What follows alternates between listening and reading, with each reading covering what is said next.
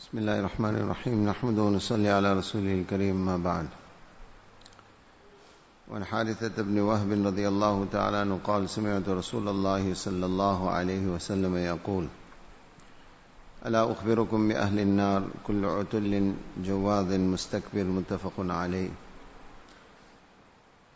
Continuing with the hadith, the discussion we began yesterday, which deals with certain traits of character that Allah's Rasul sallallahu alayhi wasallam described as being the character traits of the people of Jahannam. In other words, these are such negative aspects of one's character that if one is not careful, can lead one towards the azab of Allah subhanahu wa ta'ala. And as we mentioned, we should be making every attempt whatsoever to try and cleanse ourselves of such negative traits or characteristics. The first of which, Allah's Rasul sallallahu alayhi said, the Sahabi Harisa bin Wahab radiallahu anhu says, I heard Rasulullah sallallahu alayhi saying, should I not inform you who are the residents of hellfire, who are the people of Jahannam? Kullu utullin. The first Rasulullah sallallahu alayhi said, it is every one of those who are harsh in temperament. Utul, ghalid, jaf, in other words, harsh in temperament, harsh in speech. The second, jawadin. Miserliness, this is something that is looked down upon in every culture, not only in Islam. In fact, Rasulullah said, Ayu da'in adwa min al-bukhal. He said, what sickness what sickness can be worse than miserliness? In fact, the if you look at the aqwal of the Salaf Salihin, we find amongst the aqwal or the sayings that Allah subhanahu wa ta'ala's friendship, Allah ta'ala's friendship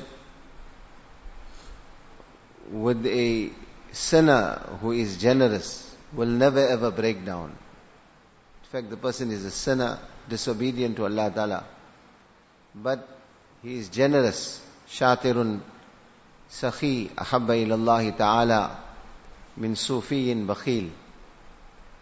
Ghaliban it was Qazi Ayaz rahimahullah who said that a chalak, a cunning, disobedient person who is sakhi and generous is more beloved to Allah subhanahu wa ta'ala than a Sufi, one who is obedient to Allah, who is bakhil, who is miserly. Ayyudain adwa min al-bukhl. The hadith which I mentioned earlier, Rasulullah said, what sickness can be worse than miserliness? Al-bakhilu ba'idun min Allah, ba'idun min al-jannah, ba'idun min al-nas. Rasulullah said, a miserly person will be far away from Allah. He will be far away from Jannat and he will be far away from the people also. When a person is miserly, when he holds on to his wealth, he does not display generosity, then naturally this creates an element of animosity, hatred, dislike with all those he comes into contact with, particularly his family members. And ulama say one of the greatest harms of miserliness, one of the greatest harms of miserliness is that it defies logic also. Because a person collects and amasses and collects and amasses, and then he holds on to it, he's not prepared to spend. So whatever he has is of absolutely no benefit. In fact, he leaves it behind. And they say, hisabuhu alayk. The hisab of every penny that he earned, he will have to give to Allah Ta'ala. Hisabu alayk. وَنَفْعُهُ لِغَيْرِكَ And the benefit others get.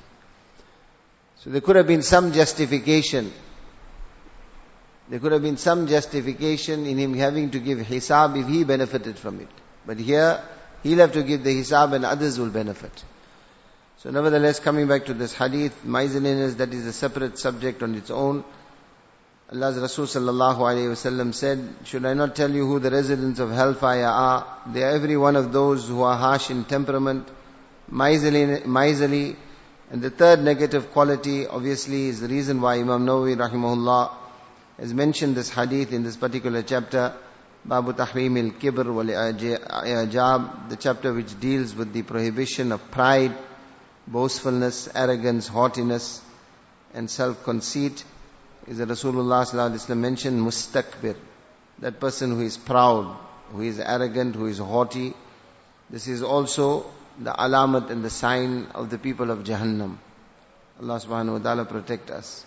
We should be making every attempt that these qualities, we stay as far away as possible from them. وعن أبي سعيد الخدري رضي الله تعالى عنه عن النبي صلى الله عليه وسلم قال احتجت الجنة والنار فقالت النار في الجبارون والمتكبرون وقالت الجنة في ضعفاء الناس ومساكينهم. فقضى الله بينهما. إنك الجنة رحمتي. أرحم بك من أشاء. وإنك النار عذابي أعذب بك من أشاء. ولكليكما علي ملؤها. رواه مسلم.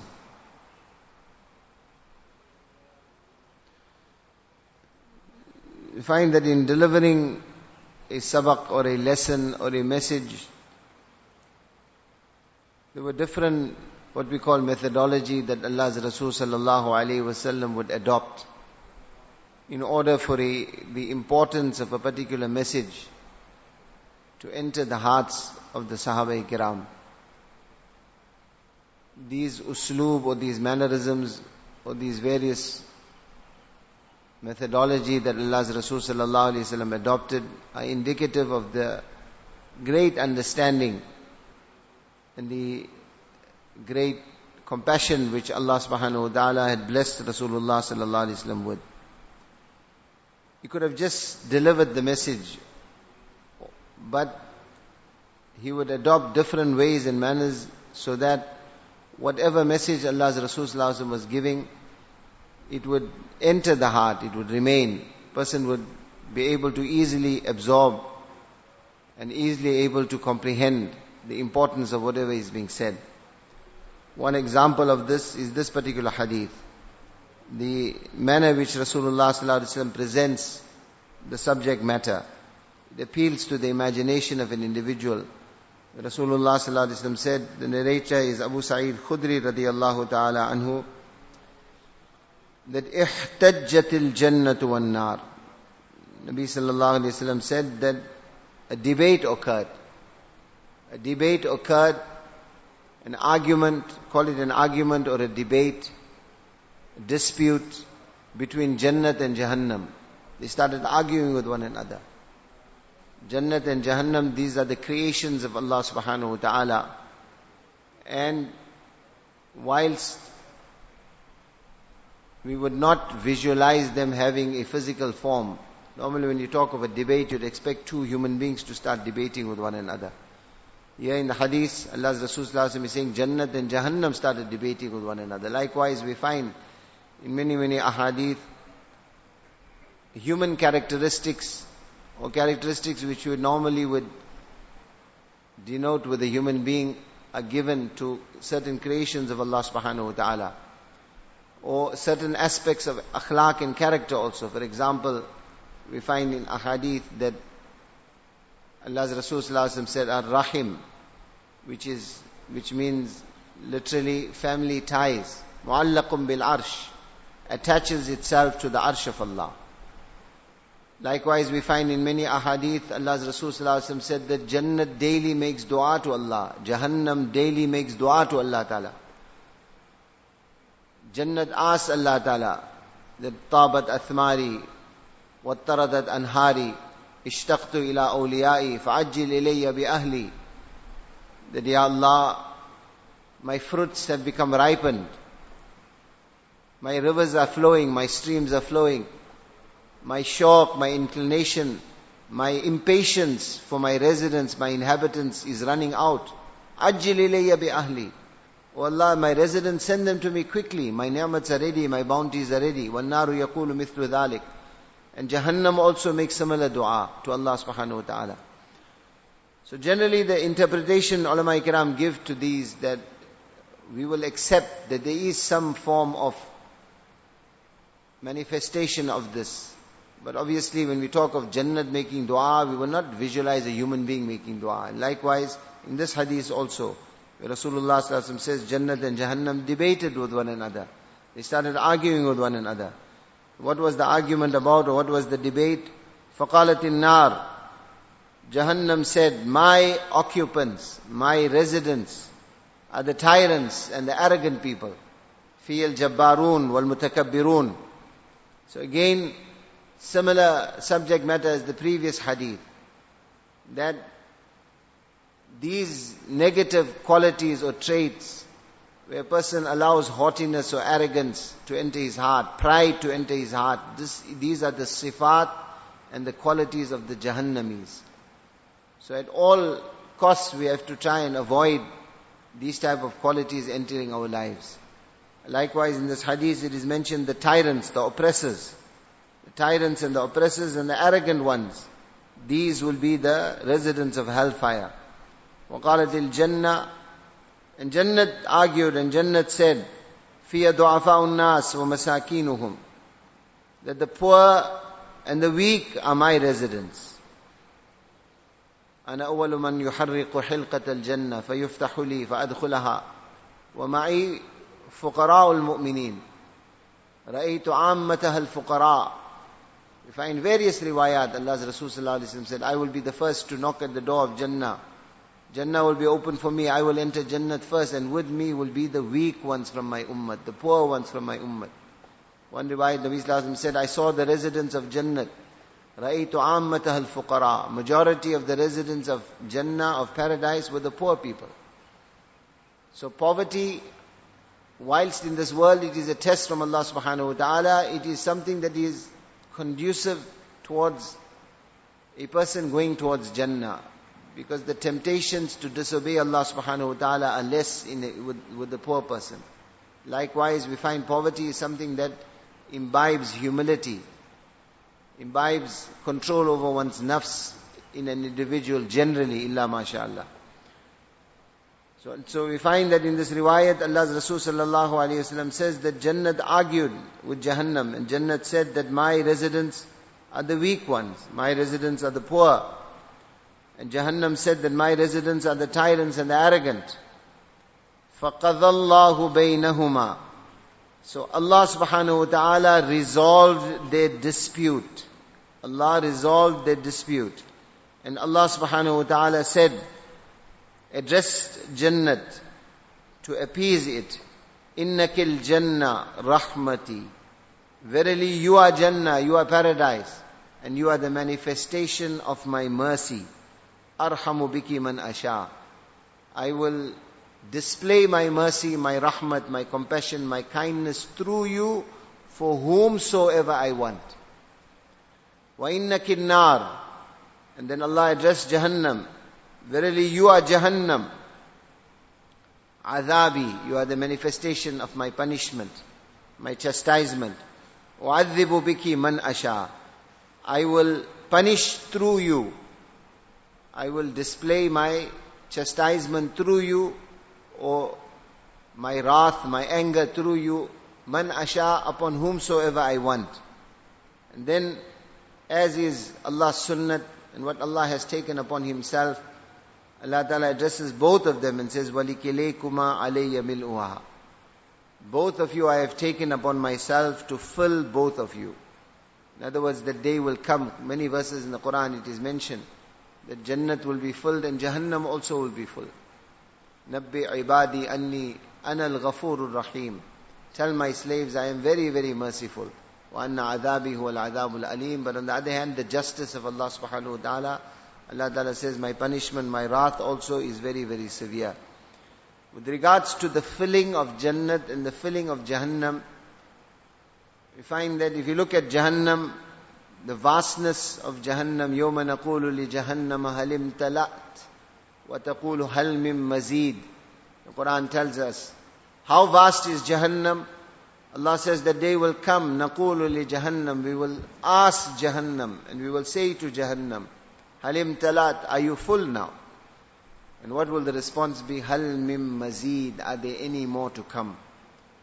So vast is Jahannam. So So it is mentioned in the riwayat, فَيَضَعُ الرَّبْ عَلَيْهَا قَدَمَهُ That once the residents of hellfire have entered into hellfire, there will still be place in Jahannam. And Jahannam will keep asking, Hal min mazid? Ya Allah, are there any more? Are there any more? Are there any more? So it's mentioned, riwayat, فَيَضَعُ الرَّبْ عَلَيْهَا قَدَمَهُ Allah will place His foot upon Jahannam. Again, we do not literally imagine or visualize Allah Ta'ala taking His foot like a human being, na'uzubillah, and placing it over Jahannam, but this is just for our understanding. But it's mentioned in the riwayat, Allah subhanahu wa ta'ala will place over Jahannam His foot, فَيَنْزَوِي بَعْضُهَا إِلَى بَعْضٍ يَنْضَمُّ بَعْضُهَا إِلَى بَعْضٍ As a result, the effect of this will be that Jahannam will start closing up. In other words, the gaps will be filled. And it will shrink as a result of the effect of the hukam of Allah subhanahu wa ta'ala. And will become so full that will say, qat, qat, a hasbi, hasbi, enough, enough, enough. And with regards to Jannat, arduha samawatu wal ard. The Quran tells us the breadth of it is equal to the distance between the heavens and the earth. In other words, Jannat also is so vast that the day will come that all the residents or the inhabitants of Jannah will have entered into Jannah, into paradise, and still there will be place in Jannah. And Allah Ta'ala says, I've taken upon myself to fill Jahannam and to fill Jannah. So how will Allah fill Jannah? It's mentioned in the riwayat, فَيُنْشِئُ اللَّهُ تَعَالَى أَقْوَامًا فَيُدْخِلُهُمُ الْجَنَّةَ بِرَحْمَتِهِ Allah Ta'ala, when there is still space in Jannat, and all those who are worthy of Jannat have already entered into Jannah through the mercy of Allah subhanahu wa ta'ala, Allah Ta'ala will create another creation. Allah will create another creation, and out of His mercy, Allah Ta'ala will enter them into Jannah. So that finally, Jannat also will be full. What is interesting in this riwayat is that Allah subhanahu wa ta'ala addresses Jannat first. Innakil Jannah rahmati. You are Jannat and you are my mercy. And then Jahannam is addressed. Rahmati sabaqat ghadabi. Why? Because the mercy of Allah far supersedes the anger of Allah subhanahu wa ta'ala. Allah's mercy, Allah's compassion, Allah's kindness is greater than Allah's azab and Allah's anger. This is why Allah subhanahu wa ta'ala mentions Jannat first and appeases Jannat first, thereafter Jahannam is mentioned. Allah give us tawfiq subhanahu